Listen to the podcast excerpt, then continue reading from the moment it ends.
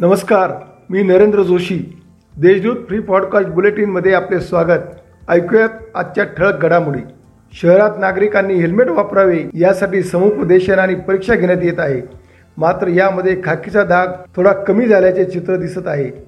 Police helmet नसलेल्या वाहनधारकांना परीक्षा देण्यासाठी विनंती करत असल्याचे चित्र समोर आले आहे. डिसेंबर महिन्याच्या पहिल्या दिवसापासून हेल्मेट वापराबाबत जनजागृती आणि समुपदेशनासाठी परीक्षा घेण्यात येत आहे. मात्र पंधरा दिवसानंतर पोलीस हेल्मेट नसलेल्या वाहनधारकांना परीक्षा देण्यासाठी अर्जवे करत असल्याचे समोर आले आहे. साहेब एक छोटी परीक्षा. सर फक्त दहा मिनिटाची परीक्षा. प्लीज थांबा.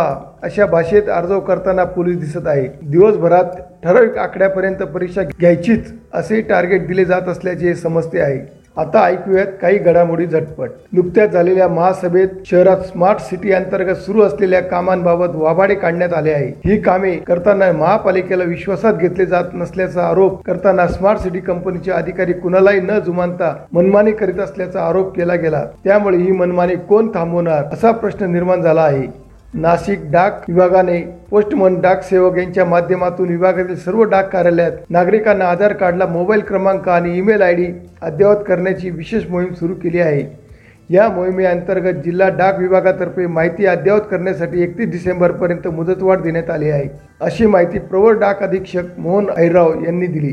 राज्य सहकारी बँकेचे अरुण कदम यांनी नाशिक जिल्हा मध्यवर्ती सहकारी बँकेच्या प्रशासक पदाची सूत्रे नुकतीच स्वीकारली. यावेळी कदम यांनी सर्वांना विश्वासात घेऊन आपण बँकेला पुन्हा गतवैभव प्राप्त करून देऊ असे आश्वासन दिले. बँकांच्या विलिनीकरणाविरोधात बँक संघटनांनी पुकारलेल्या दोन दिवसाच्या संपामुळे शहरातील विविध बँकांच्या खातेदारांना एटीएमचाच आधार होता. मात्र अनेक बँकांचे एटीएम रिकामे झाल्याने सर्वसामान्य नागरिकांना फटका बसला. या संपात जिल्हाभरातील तीन हजार कर्मचारी सहभागी झाले होते. या संपामुळे सुमारे दीड हजार कोटीचे व्यवहार दोन दिवसात ठप्प झाल्याचे बोलले जात आहे.